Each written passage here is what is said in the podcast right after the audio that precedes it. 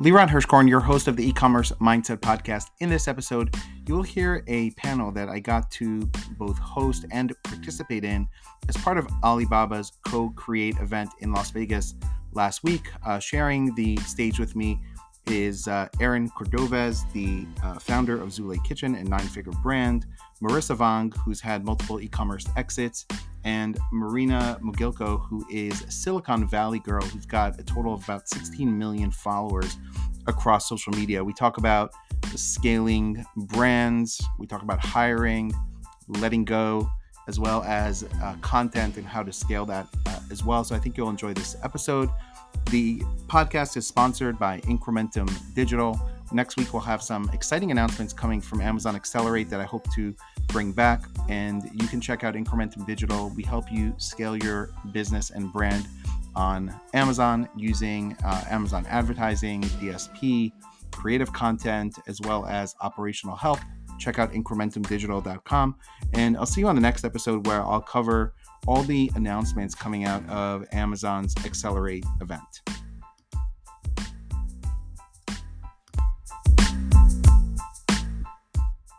All right, up next, we have a panel The Secret of Scaling Up to an Eight Figure Business. I'd like to invite on to the stage right now Liran Hirschkorn, Aaron Cordovez, Marina Mogilko, and Melissa Vong. Welcome to the stage.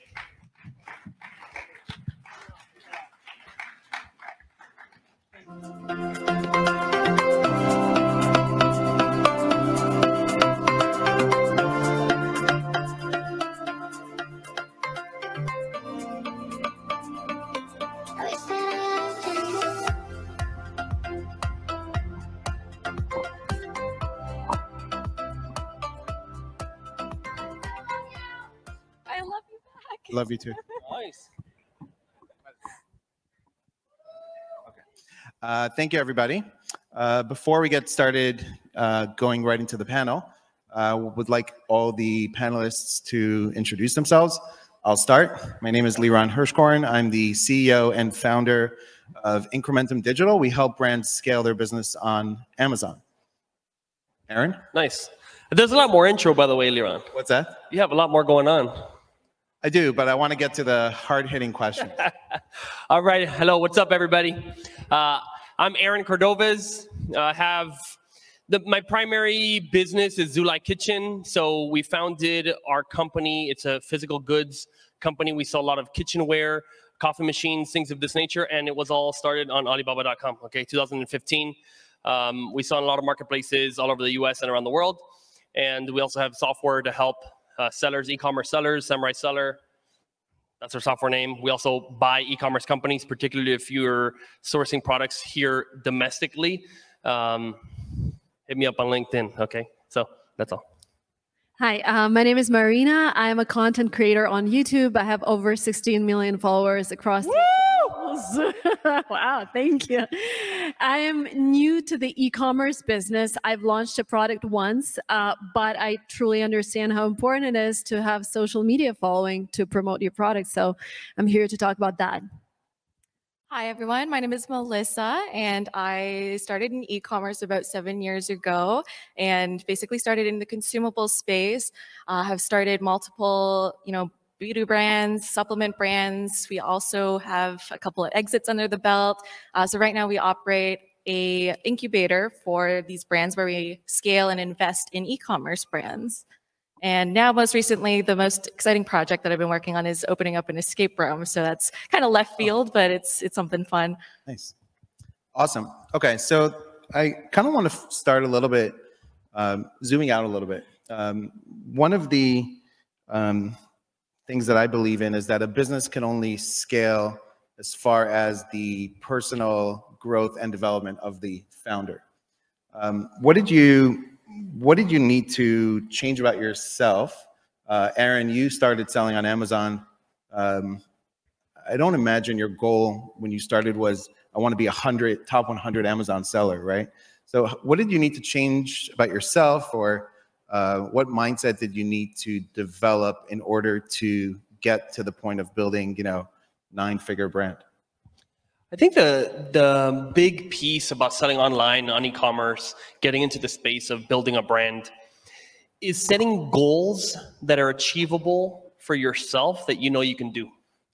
And my goal originally was I will be in a home run. I will have a fantastic time if I can make $500 in a month. If I can make $500 a month, I can pay for my kids' private school education to not put them in the public school system. That's gonna that'll be a win, right? And what happens is you stack up wins. So when when we got there, I said, "Wow, this this this, this is pretty amazing. Can we do like a thousand? Can we?" And and what happens is you take that win and you reinforce your own confidence in yourself and saying, if I can do it once, you can do it twice. If you do it twice, you do it three times. And you just continue the discipline of doing the same things that got you there and not just rest and say, like, it's all over. And part of that, of course, is personal development, reading a lot of books and getting involved in growing yourself. Do you have do you have one book recommendation if you had to give it of what you would recommend for those that want to go beyond where they are today? I think the the one of the books for me, I mean, the one that stands out that I'm thinking about is called the 10x Rule. Grant Cardone. I mean, listen, the point is your goals got to be big. You know, you got to go big and attack at things strongly. I mean, there's plenty of books out there, right? That it, eh, mainly you're going after someone who's done something that you want to do. So you have to pick a role model, right? There's people who have done business, who have done life and things that you want to do. Look at someone who has something that you want or is doing something you want to do and read whatever book they have. In today's day, anybody who's successful can write a book and they reach out to people directly. You know, we're not we're in a digital age where we can reach people all over the world. Marina? Yeah, I would say understanding your superpower is the key because when you start out with something, I started as a creator, I was editing myself, I was filming myself, everything was done by me until I realized that it takes me six hours to edit a video and I could potentially delegate that. So now I have a team that does almost everything because I understand that my superpower is to be in front of the camera, uh, creating catchy scripts. That's it. I'm not a good editor. I'm not a good thumbnail designer. And I feel like everyone here who's running an e-commerce business has to be online, either with your own personal brand or at least like utilizing AI to create content for you or hiring someone. So I feel like you really have to come up with a list of things you love doing and things that you don't like doing. As and as the ceo as an entrepreneur you have to prioritize those things that you love because this is where your energy sparkle, sparkles. This is where you are at your best uh, because otherwise it's just it becomes unbearable. And the book the recommendation uh, the four hour work week completely changed everything for me. I think it was in 2017 delegating batching tasks just one day a week for calls that's it. Two days a week for filming that's it. Uh, it kind of creates this mindset of you know i'm planning this day to do this this and that and nothing else. But you work more than four hours a week now right? No yeah. I, I wish. think the book is about mindset right? but um, I, I i still have a healthy work-life balance. I can travel i have two small kids so it's not like i'm working nine to six every day. Right. And i i think the book is more about shifting your mindset, right? To outsourcing to not exactly. Just yeah. I think a really great book, in my opinion, is Rocket Fuel. For those of you who are maybe struggling to do everything yourself, or that's, a, that's like an EOS book, right? Yes, it is. Yeah, it's a great book because it talks about how there's two different types of people in most successful businesses. So you have the visionaries of the world and then you have the integrators, right? So the visionaries are the ones that are pushing things forward. They're the ones that are coming up with the ideas and they're leading the team. And then you have the integrator who's the one who's very systematic. They do, you know, a lot of the grunt work and you have to understand which of those two categories you fall under because that will help you operate at the most optimal level. And if you can find a partner that complements you, if you're a visionary and you find an integrator, you're unstoppable. And I think that a lot of people struggle with this journey of, you know, entrepreneurship because it feels lonely. But if you can find someone to do it with, it's so much more rewarding. And this book really just nails it on the head. Yeah, and to kind of piggyback on that, if if you're not familiar or if you are, uh, highly recommend looking at EOS uh, entrepreneur operating system. There's a book called Traction, which is like the best-selling book on business operations, and that's that's the book written by the person who created EOS. We use it in our business, and it's been a game changer for us. We have an EOS coach, um, and I would say um, the success of our business has been having the right people and having um, myself, which is more of the visionary in the business, and having the right integrator in the business. And I totally agree with you. Once you find that, then you have like a combination that's uh, kind of hard to stop. Um, I want to, um, I guess we spoke a little bit about hiring. So let's talk a little bit about that. Um, one, what was the first hire you made in your business? Uh, as people are thinking about scaling, you know, would you say you should hire a high level executive first? Should you hire, you know, a virtual assistant that's a lower cost uh, person? What, what, what was the first hire in your business? And for those that want to scale, what should they be, you know, thinking about in terms of bringing somebody on and um, willing to, uh, EOS term, letting go of the vine, right? Being, being able to kind of let go, even though you know the person's not going to do it, let's say, as good as you, maybe, but um, yeah, maybe let's talk a little bit about you know hiring. Who, who did you first hire? What do you recommend? I, I love what Marina's. Oh, Aaron, how many people work for you in your business? uh, we're almost at 100 now. Yeah. Big team. Yeah. So I, I love what Marina said is know what your superpower is and hire something else and hire those things that you're maybe not good at or not even that you're not good at, but there's some tasks that if they're done really well or done just okay, it doesn't have a massive difference. Okay. And so for me, there's shipping labels, like I don't know, e-commerce, like making shipping labels. It's you, you just have to make a label and your stuff comes in to the fulfillment center and they get shipped out. Like Right. you don't need to spend your time necessarily doing that. You should know how it is, but that was the first person we hired.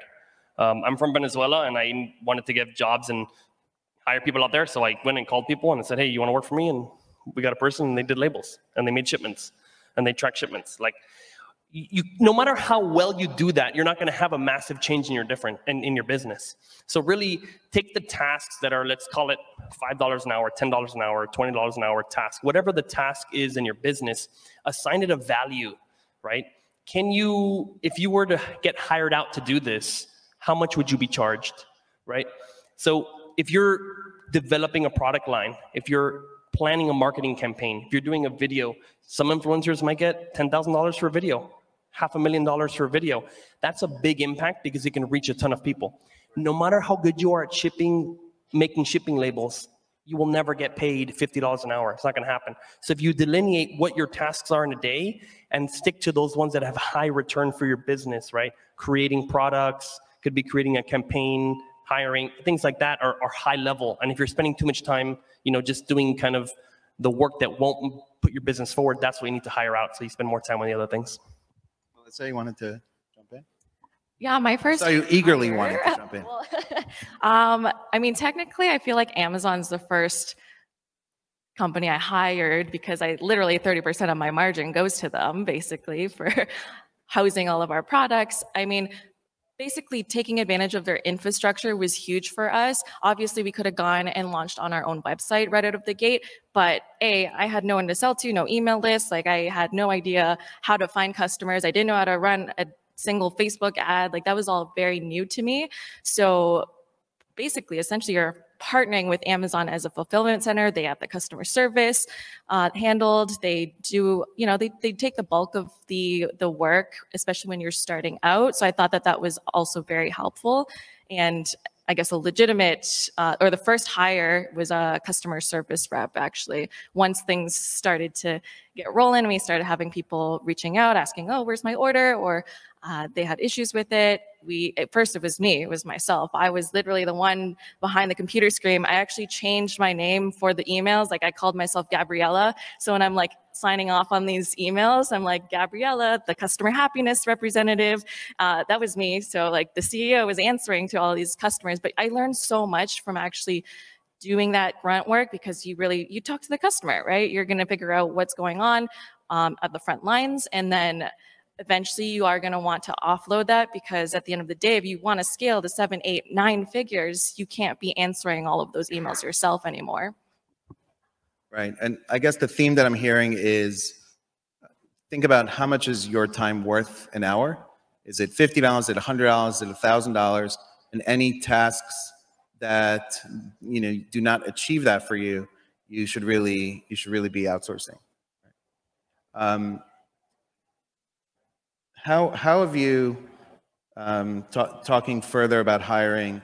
How how have you sort of been able to let go, delegate?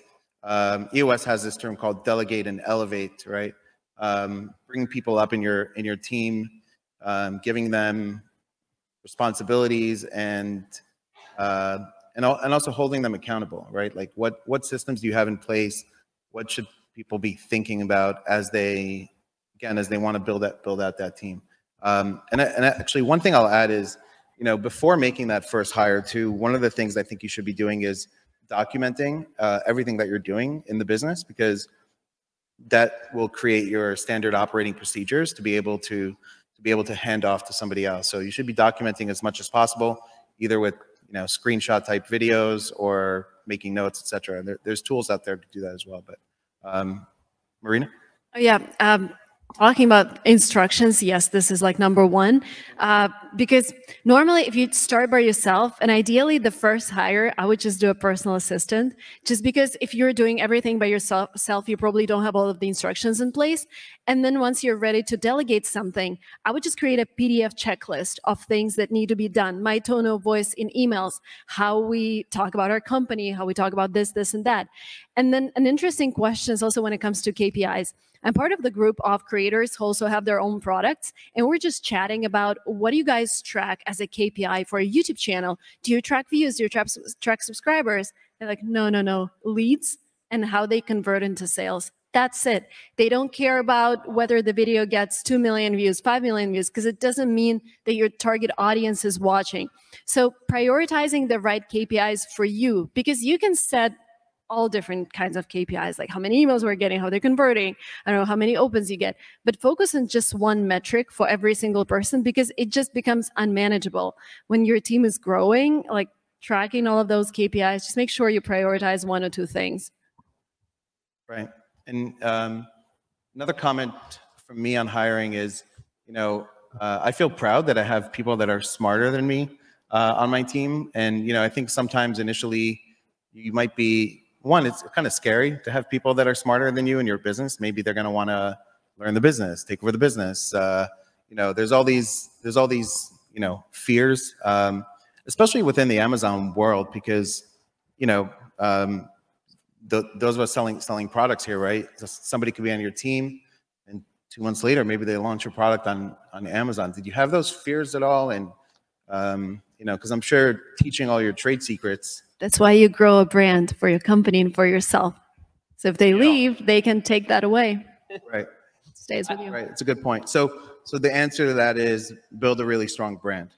I, I, honestly, my experience has been there's very, very few people who are going to want to take on that much work and really build a brand.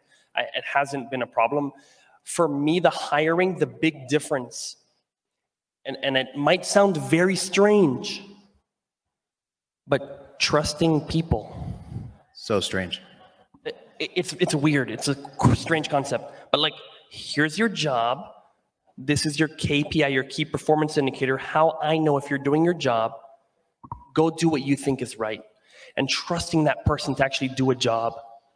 Because nowadays there's so much like micromanagement, this, that. Guess what? You know how many mistakes I made in selling online?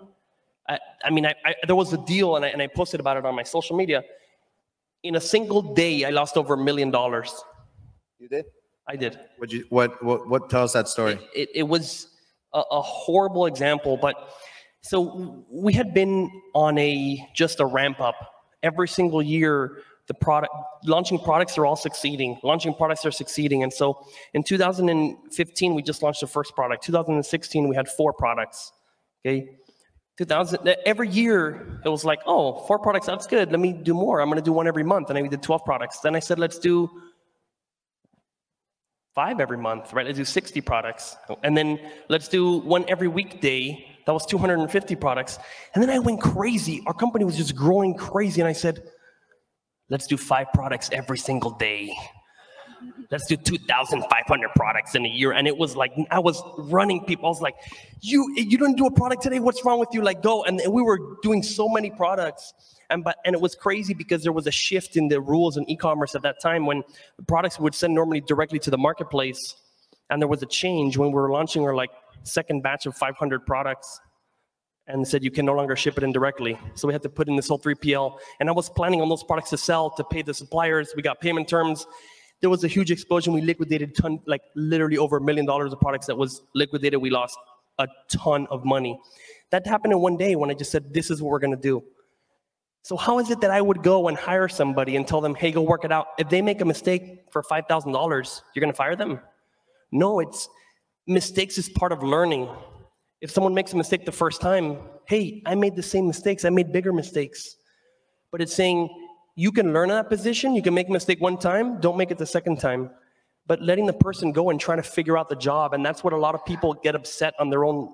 When they have a job, they say, My boss won't let me do this. I can't do this. I have these ideas, this big corporation. I can't implement my ideas. No, let people try the ideas and see how it works out in their performance.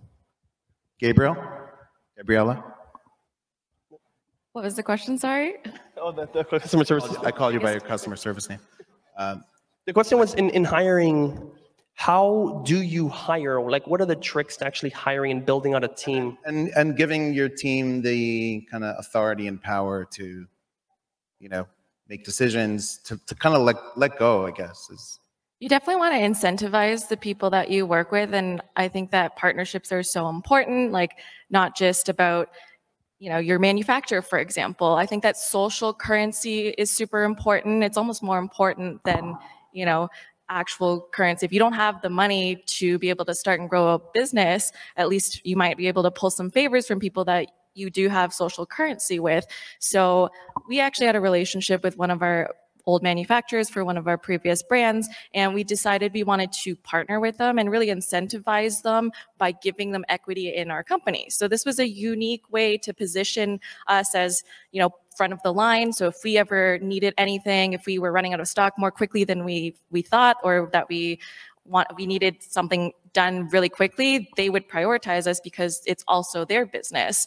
So by partnering with our manufacturer was a unique way for us to structure, you know, and give them almost input in our business. And then they would give us basically all the information like, okay, these are the next best selling products, or we're going to be coming out with these new formulations and we're the first people that they bring it to so we can be first to market with them. So it's really, really cool to have that sort of relationship. But in terms of hiring and building the A team, you know, your your Avengers, well, it really just comes down to asking the right questions and then finding people who are resourceful and not going to be like, oh, you have to tell me what to do in order to move forward. Um, and a lot of people, they're, you know, they like to be told what to do, but some people also operate in this realm where they love the creativity. They love the freedom to be able to grow with you. And, you know, my first partner like we grew together we, we started a company together we sold that and we exited it and then now we have multiple companies together just because we work really well together and we both push each other to be the best possible version in order to to make this happen. Great. Um, talking about um, growth how important has focus been in your in your business uh, versus uh, opportunity or how do you how do you decide on sort of separating between what's an opportunity versus a, a distraction? I'm sure that um, you know marina for example right? You're you have a tremendous following and probably you get hit up in variety of fronts on hey let's do this business together. Let's do this business because people people want to partner with you i imagine because you have a, a big audience. How do you decide opportunity versus waste of time and focus. And yeah, I'd like to hear from all of you. Uh, one of the one of the key lines personally for me, somebody once told me was focus will make you rich. Um, and many, many times I've learned to say no to opportunity. And what I've learned about myself personally, sometimes you'll say yes out of fear because, hey, I'll go for this opportunity because like if the thing I'm not doing, I'm doing now doesn't work out, then I'll have this, you know, other thing. Uh, but it's always proven much better, especially in my agency when we've launched uh, new services, etc. Sometimes they don't work out, and we come back to the fact that we should just stay focused. So um, I want to hear from you. you. You must get, you know, DMs and you know lots of people coming your way. How do you decide what projects to take on, what not to take on? Yeah, I think it's the hardest actually to stay focused, especially even with content, right? Because I have three YouTube channels. Like a normal creator would have one. Because I it's there's so much happening in the world. I feel like By the way, what are those channels if people want to? Oh yeah, Silicon Valley Girl, Lingua Marina is another one, is a language learning channel, and I have a language learning company behind that channel. And then Marina Mogilko is just a vlogging, uh, vlogging channel. So the, the problem is content, products, AI, like trends are constantly changing. And sometimes there are gaps that you really like gaps in the algorithm. For example, shorts came around in 2020 and you could produce mediocre content and it will be pushed to millions of people. I really wanted to be there. So all my focus went into this new opportunity. But at the same time, you know, shall I do a podcast? Shall I do this, this, and that? So I decided that, you know, I need I have two small kids. I really want to spend time with them. So every time I look at a project, I ask myself, will I be there 100%? Or will it be like, oh, I will ask my team to take care of this and I will ask them to, you know, simplify the process? No, I have to be there 100%. Like this conference, I said yes because I'm super excited about the future of e-commerce and I really want to start my own brand. So it was like 100% yes. But if it's something that is like, ah, it's so important for everyone. And I feel like until, and it's different for everyone, but I felt like before I reached like $20,000 a month as income as a creator, I would say yes to everything because this is your exploration phase. You don't know where your superpower is. You want to try different things. And 20K to say 50K, this is where you're learning to say no. Like this is where you transition. And after that, it's all about no's because now you're like, getting to the top and you have to focus. You have to stay focused. Right.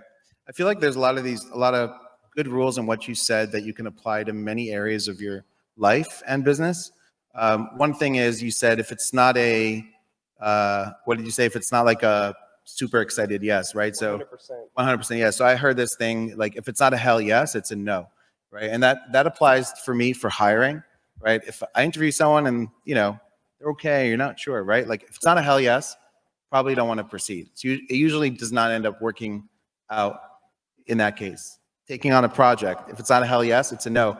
But another thing you said uh, reminds me of another thing that I uh, learned that you know people say this. You, you said twenty thousand dollars, but people say you know in your twenties, maybe in your thirties, you should say yes to a lot of things. But as you get into your forties, 50s, etc., you should probably be saying no to almost to almost everything, right? Because hopefully you have you have more of a focus uh, at that point. Any anyone else want to add? Yeah, so I'm really You- I'm really probably- bad at this. You probably get hit up, and you also acquire brands, right? So Yeah. you probably get hit up for brands to acquire, and that's also a shiny object, Yeah, and you know. I'll tell you, I say yes to almost everything. I love saying yes. I love taking on projects. I love partnerships. I love products. I love, I mean, I'm out there and I'm like, I want to source half the products in that showroom over there. I, I'm at the store and, I, and I'm at the mall and all I'm looking at is products I want to source. But do you have someone in your company that says, "Aaron, not a good move," that you listen to? That's my wife. There we go. Okay. Whatever she says no to very emphatically, then I generally drop. But I basically try to pursue everything. If I if it gets me excited, then I want to do it. Products get me excited, services, every, everything. So I honestly, I think the things that people say yes to, because this conversation, most people think, what are the business things I'm going to say yes and no to?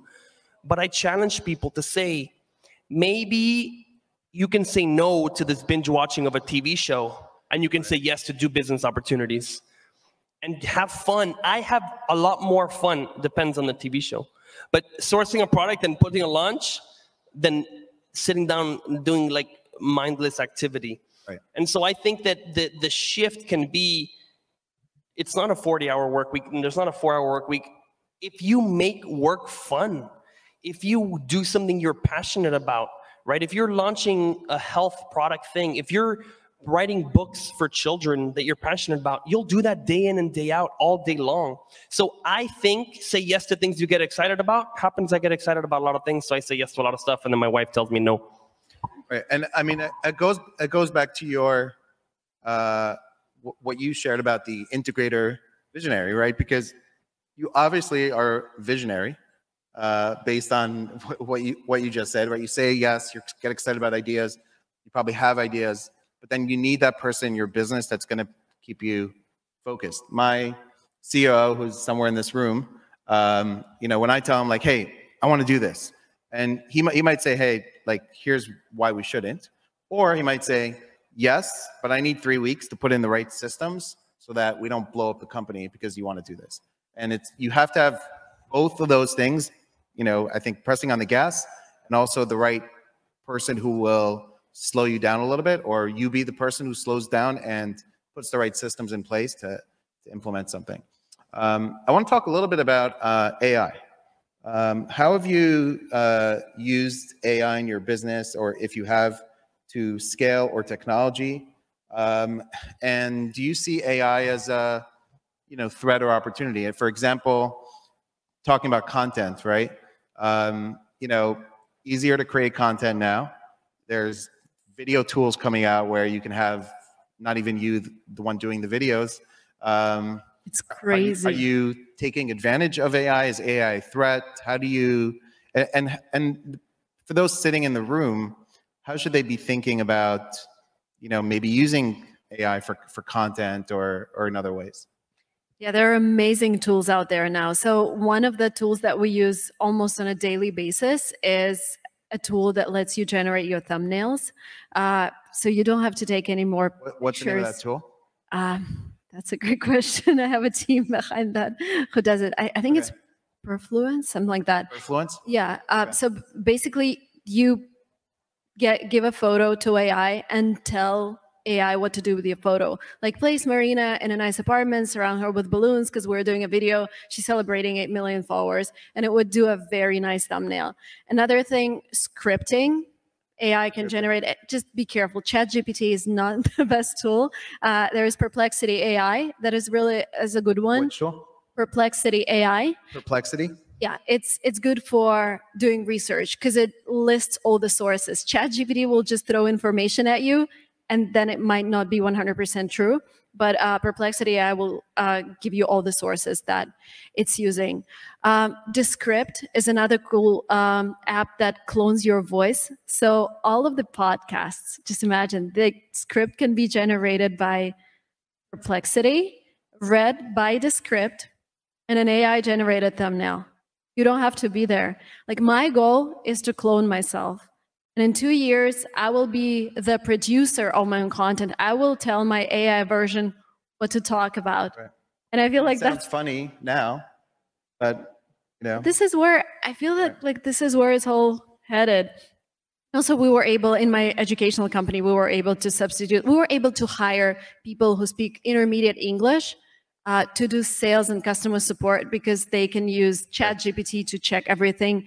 And you pay like they cost like ten dollars an hour. So for some repeated jobs, it really makes sense to just outsource that. I'll share, um, those are all great tips. I'll share a few things we're doing in my company um, utilizing AI.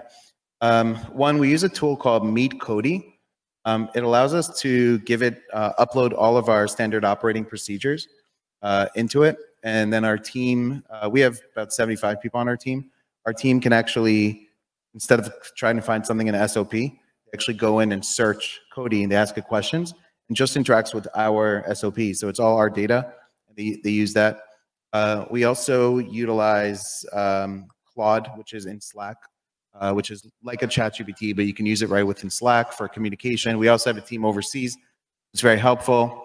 Uh, we have a sentiment checker. So um, my, our company, our clients are with us in like a Slack channel, and we can have uh, chat GPT read all the client-only communication and give us a sentiment score monthly. So if the client's using certain language, you know, I have concerns, this, certain things, so we get a score and it can help us potentially find find issues within the channels. Um, I also have ChatGPT reading every single one of my emails every half hour, and then it categorizes them into tabs, into labels in Gmail with uh, action, read, waiting for meetings. Um, I have an assistant also who kind of verifies that, so everything goes into also for review, but it saves her a lot of time uh, in uh, categorizing my, my emails. Um, and you could do a lot of this with tools like ChatGPT, and then using something like Zapier or Make Make.com, um, and integrate kind of a few tools together and have it work. And it's super cheap. We pay for the API, and like it could be pennies to to to, to read my email. So, um, how about Aaron, Melissa, utilizing any AI in the business? We use AI pretty much almost every day in our business now. It just it's essentially cutting back all the, the fluff and all the tedious work. So we actually use it a lot for copywriting, uh, especially in the Amazon world. You're familiar that the name of the game is SEO, indexing for the right keywords. So we can use tools like I know Brandon Young is here. We use Data Dive to uh, find out which keywords to target. We'll basically copy and paste all of those keywords into ChatGPT and ask it to write me a product description or bullet points and integrate these keywords throughout. And it does about I'd say 80, 90% of the work. And then obviously you have to go in and you can comb through it. But you can also, you know, make it funny. You can give it a voice. Before, when we first started out, we actually hired a comedian to write all of our stuff. So we thought that that was, you know, an interesting way to give your brand a voice, where we actually paid someone who is actually funny. Because I'm not funny. I was like, I can't do stand up. Like, I, there's no way that you I don't can- say. well, I mean, that's why you hire the people that are good at the things that you're not good at. So when I uh, basically found this comedian, and we noticed that we overnight we were seeing, you know, a lot more opens. Uh, they were, you know, basically a lot of clickbait, that type of thing. So sort of related to the creating content for you when it comes to e-commerce, we have to split test a lot of that stuff as well. And by using ChatGPT, now I can ask it to write me 30 headlines for a an email to send out to my audience and make it, you know, fun and make Yeah, it Can you ask it to sound like a comedian, like ChatGPT, but sound like a comedian? Exactly. Yeah. Or you can give it a voice. You can say, oh, like, can you write me a caption that sounds like Crystalia? Or you can actually name like famous comedians and it'll write it in their voice, which is crazy. It's amazing. I, I feel like I'm getting old. AI is too much for me. Much? Yeah. Yeah, no, I literally don't use AI for anything, but some people on my team do. I had I've done tests, for example, like, hey, write me for this marketplace title, write me a title. And I've had people come and show me, hey, look at this. And I look at it and I go, this title's terrible. Um, and you asked another question, like, is AI a threat? Um, anybody who's seen Mission Impossible, you know, the answer is yes. Um, I mean, listen, I, I, I don't I can say to uh, ChatGPT, like, hey, look through these Zulay products and make them better, or right? Like, potentially, do you see that as a threat, or or is your your product development team using things like Midjourney, and AI to come Actually, up with designs? the vid- the images are amazing. I have seen some editing with images. It turns out very, very good. And I think that's probably the, the one that's the most robust because in image editing, there's a lot of tedious work. And in the copywriting, I, I haven't seen it to be good enough for me, right? For my standards. But at the same time, when we have a bulk of so many products, either way, it's a person doing it and they may not be trained good enough. So I don't use it personally, the truth is, but there are some people on my team that figure out different things. I, I'm I'm interested. Did, did you actually publish a podcast of like the AI version of yourself? Uh, we did bits. So, for it- example, if I do like a brand deal and the brand comes back and says, "Oh, we want to change the messaging," and I'm traveling, so my team will just use my AI generated vo- voice to create a voiceover of the things they wanted me to say, um, and it sounds 90 95 percent like me. I mean, th- I think that's part of the threat. You know, I know it's funny, like it's not talking about like AI threat thing, but the truth is there's a lot of impersonation and there's a lot of things that can happen in the future where Liran told his employee there was yelling at him in the bathroom or something, and then someone made that up, right? Right. So I think the threat is in people thinking it's real when it's not, and I do think that is coming.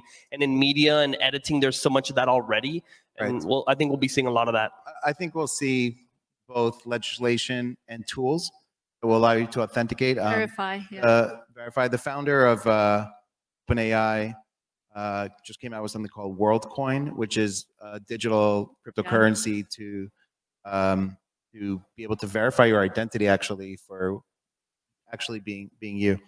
And AI is going to solve that. And, it, and, and AI will authenticate however they do it. Like in the end, all of these authentication and proving can also be hacked. There can't, like, it's, anyway, I think there's going to be a point where you can't just say it was verified or not by some system because at the end of the day, that system can be hacked as well. I'm a programmer by trade. I did programming before I got into e commerce, and uh, anything can be hacked. Imagine telling ChatGPT to create a list of best-selling products, A/B test uh, ads, or like Facebook ads, Amazon ads, what, what's selling best. Order that product for, uh, from Alibaba and just run the whole business for you. Yeah, And and it does we're, all, we're all dead. We're all gone. We have no business. there's actually there's actually a guy on Twitter. Um, you can probably find the Twitter thread who said to AI, uh, said to ChatGPT, "I am your assistant. You're the CEO. I have hundred dollars to start a business." Um, and AI and ChatGPT recommended like a print on demand. Um, built a website, and I, think now the guy's raising money uh, because he had like so much success with it, and he did this publicly on on, on X now, and uh, now it's actually a legitimate um, legitimate business. And, and I actually want to jump into that. Um, probably people sitting here, they have physical product stores or selling in e-commerce, and they want to build an audience. Where would you start today if you want to if you want to get a following? There's all these different channels, right? TikTok, Instagram, YouTube, you know, X, Facebook, LinkedIn. Where where would you start if you have a product and you want to build an audience? And do you think the biggest mistakes people who are making in terms of their content? Um, it, in my mind, I think the biggest mistake is if you have a product brand, you just talk about your product Mhm. instead of like trying to find an audience for something and then how your product can sort of be weaved in along the way. But where would you start today? Like, let's say, you know, let's say you let's say you had a, a kitchen brand, you wanted to build build an audience. What would you do tomorrow as soon as you got whatever, you know, next week? Absolutely. So short videos. The algorithm is still like there is still more demand than supply. So it's very easy to go viral with short videos. And we have, I know a lot of creators who just started three weeks ago and they already have 10,000 subscribers just because they've been posting every day. YouTube Shorts. YouTube Shorts or Instagram Reels. The the format is slightly different, but what we see is that the same video performs on every platform. And what's really important, yes, think about your audience versus thinking about yourself. So for example, you're featuring a product. I was making this short video. So we have this language learning app. And uh, instead of just doing like video, let's review this app, what's inside. I made a video, five language learning habits for non for non-native English speakers. And I was just showing my day. Hey, I'm a non-native speaker, and these are the top five things I prefer to do every single day to work on my accent. One, two, three. All of those things featured the app, and we got 5,000 new users. So this this is how it works. You focus on your audience's problems versus focusing on just let's review the product. It's amazing, and then be slightly controversial. Like there has to be something. Uh, like I did this video about what kids eat at schools in the U.S. And I could do like, let's look at a typical meal. So what was your what was your um, in an American? thumbnail or title? Call for the that Americans So there, there are no thumbnails on shorts. Um, Oh, no thumbs but up. I was like, I was complaining because I come from a country where we really care about healthy food. And I did a tour of American school and it was like burgers and fries. Right. So my video was called What's Wrong with American Schools? And I was like, let me tell you, this was my first tour. I come from a foreign country, blah, blah, blah. It was like 10 million views. So I could have called it in a different way, like, oh, let's tour an American school. Boring. So it has to be controversial. There has to be something where some people would disagree and tell me like, hey, burgers are great. Uh, and some people would be like, oh, yeah, I so agree. what was your what was your hook? What's wrong with American schools? oh, what's wrong with American Yeah. schools? So it has, it's so it all like think about this hook. It's gonna create this mode around your video for the first three seconds. They're really important. Um, let's talk a little bit about tools and, and tech, and obviously we're here at uh, Alibaba conference. How, how have you how have you leveraged, let's say, technology in terms of sourcing, looking at products? Aaron? I, I mean, people, there's this, I think, a, a bit of a, a lie, a rumor that is spread sometimes that Alibaba is like for the small newbies, right? And I will tell you that at the size we're at now, we are on Alibaba.com every single day. We are there looking at Why? products, looking at trends because they're realize even if you have a great factory for a product, the way that the sourcing works is that a factory is good at a certain thing. The factory has their own superpower. There's a factory and they might be good just at making TVs. And unless you're going to only sell TVs, you're, you will need to find another factory. The way to find the factory, we, I'm sorry, but you know, like these things, most of them are not made here in the US. You know, if you're doing hard goods, like this furniture, these, you know, if you're doing something, a hard good, the majority of it is made somewhere else. Right. And so on Alibaba.com, we go there every single day. We have various, not just one person, but various people who are looking in on trends, looking in on what's big on the marketplaces, what's big on social media, what's coming big on wherever it is. And and we're planning ahead and saying, hey, how can we make our product better? And sometimes you can be working with a factory and you're gonna need to find a different one. And you have massive, huge, you know, there was this verified pro program. They have um, and I was talking to Alibaba, and they were saying when they do a verified check for the suppliers, that is a factory you're working with. Now realize that a factory you're working with, it means they produce certain products, but they're not going to produce everything. So we do, we work with probably, I want to say, over 75 different factories, and the vast, vast majority of them we have found on Alibaba. So, I mean, how do we use it? We we, we connect with suppliers and find people who make products. Like, and, and those guys are startups too. So the way we look at startups is like, oh, you know, Silicon Valley, like the TV Girl? shows and this. Silicon Valley Girl. Yeah, it's whatever. It's like uh, the stereotypes, but realistically, startups, there are startups here, and just how I have a startup. The factory can be a startup, and they can create and patented a new technology for some microphone that does some sort of I don't know, it does some echoing or some vibration. I have no idea. But that factory can be just popping up and you can connect with them. And the way that you connect with them is through Alibaba. So I think that if you're going to be on the pulse of e commerce, you need to be on there frequently.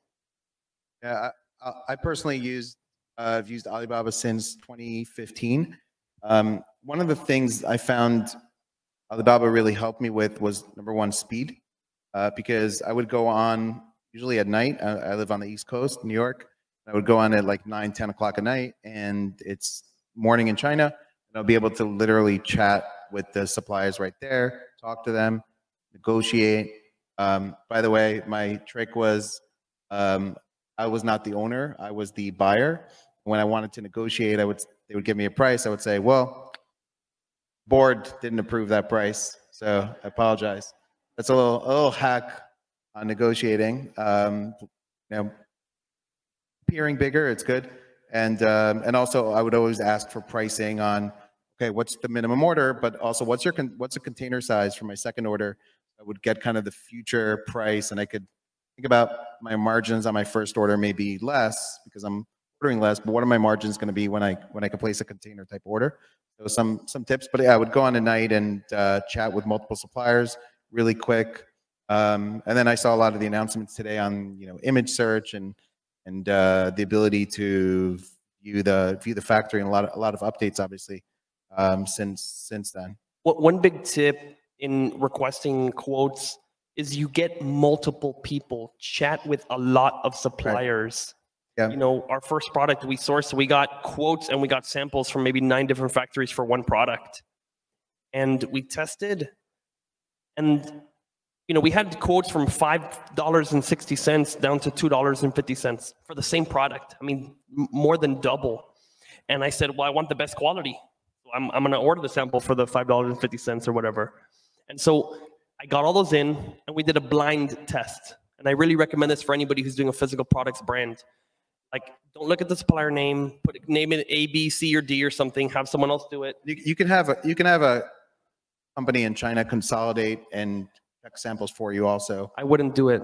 Wouldn't? No, Why? Well, because to check it first before they send it to you. yeah, before they be, before they ship it to you. Yeah. At the end of the day, your job is very is a simple one. You're fully responsible for the product that the customer gets. That is Right. my service to my customer. I need to make sure that what they're going to get is fantastic. And there's no company who's going to do it better than me because it's my company. Do you inspect do you inspect every order still from old suppliers or if you Yes. yes. That is that is a hardbound rule. I heard a story of a guy who had been selling product into Walmart for 20 years, and he stopped checking inspections. I don't know on year 18, and there was one shipment that went in, and every item was broken. And Walmart dropped the entire business and never gave him another chance. Wow. So you're you're talking about like you a, a factory, no factory is perfect, right? And you can find inspection companies, but at the end of the day, your product, you check at least the sample and you see which one's best. So back to finishing this, I checked all of them. I did the blind test. The number one product happened to also be the cheapest. Ah.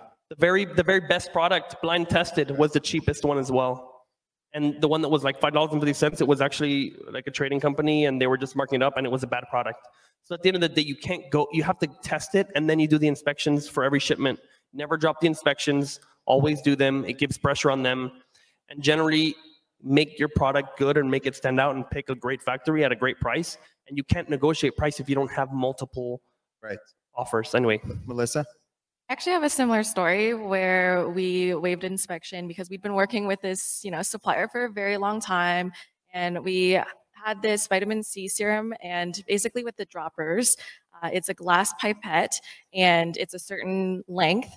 However, the ones that they had sent us were about three millimeters too long, and it doesn't seem like a lot. Like three millimeters seems like small size, but uh, the dropper, it was actually touching the bottle, uh, like the bottom of the bottle, and in transit, because you know, UPS drivers, Amazon delivery drivers, they just throw your package, they don't care, and then it lands on the customer's porch, and then basically it was just enough friction to shatter the the pipette. So this was a huge liability because people were cutting themselves. Like we had a couple complaints, and as soon as we got like the first three complaints, we were like, "This is bad. We have to recall all of that." So we recalled all of it. It was a huge loss. And then we basically went back to our manufacturer or supplier for those pipettes and said, "Hey, like this is a problem. What are we going to do about it?" And they said, "Oh, we'll just send you, you know, more pipettes." So we thought they were going to send us more pipettes. They literally just sent us like the glass part of it. So we had to basically we had like 10,000 pipettes that had way too long of stems and we had to go in and replace all of them individually hand by hand. So I'm in my living room with my fiance. We're like hand replacing all of these and like you're you're basically just in the grind. You have to do it. You have to get it done or or it's a waste really. So we're we're about out of time. I want to go lightning round. One tip, scaling 10, 15 seconds each one on, on scaling business as we head off. Do you have anything? Anyone? Okay, so just challenge yourself. A- anything that you think you maybe can't do, you probably can do. You are underestimating yourself this minute. For sure, guaranteed, every single one of you in this room, including myself and everybody here on stage, we are doing far less than we are capable of. Okay, we were brought here by a higher, higher power, whatever you think, whatever you believe in, you have more inside of yourself than you think. Don't sell yourself short and dream bigger and shoot bigger. Go way bigger than you think because you may just make it. Very good. Um, I'll share mine, and it, it's kind of kind of similar. My my thing is that before you go to your next level, I think at every single level, you're going to be challenged along the way, and you're going to have to run into brick walls. And similarly, I, the universe is testing you like like playing Mario, right? And at the end of each one of those levels, you have the big bad guy, right? And in order for you to get to your next level, you have to fight that bad guy. You're going to lose multiple times. It's really about can you get back up? Can you overcome? Um, believing in yourself and um, understanding actually that that's just how things work. You're gonna you're gonna have challenges, but that's the test before you get to your next level. Start sharing what you've learned. Start talking about yourself with the world because how else would people know about you? This is my number one advice. Melissa? Get scrappy. I mean, you're going to have to do the same things that you were doing day one as you are doing when you're a seven, eight figure business. I mean, I went to a conference and Charlie, he's Charlie Rocket, massive speaker, and he was handing out flyers to get people to see him, even though he's this big brand name, like everyone knows who he is. He was personally still doing the grind work and really just showing how much he cares and how much he's passionate about what he's doing, that he's still going to be doing it no matter what. So get scrappy in your marketing, be resourceful. And also, quick tip for you guys if you run like a quick uh, social media giveaway, it's a good way to get traction on a post then change the caption on that. And then what you're going to do is run ads to that. You already have engagement on it, and that's going to convert a lot better than, you know, a, a- a post from scratch. Amazing. Thank you, everybody. Thank you.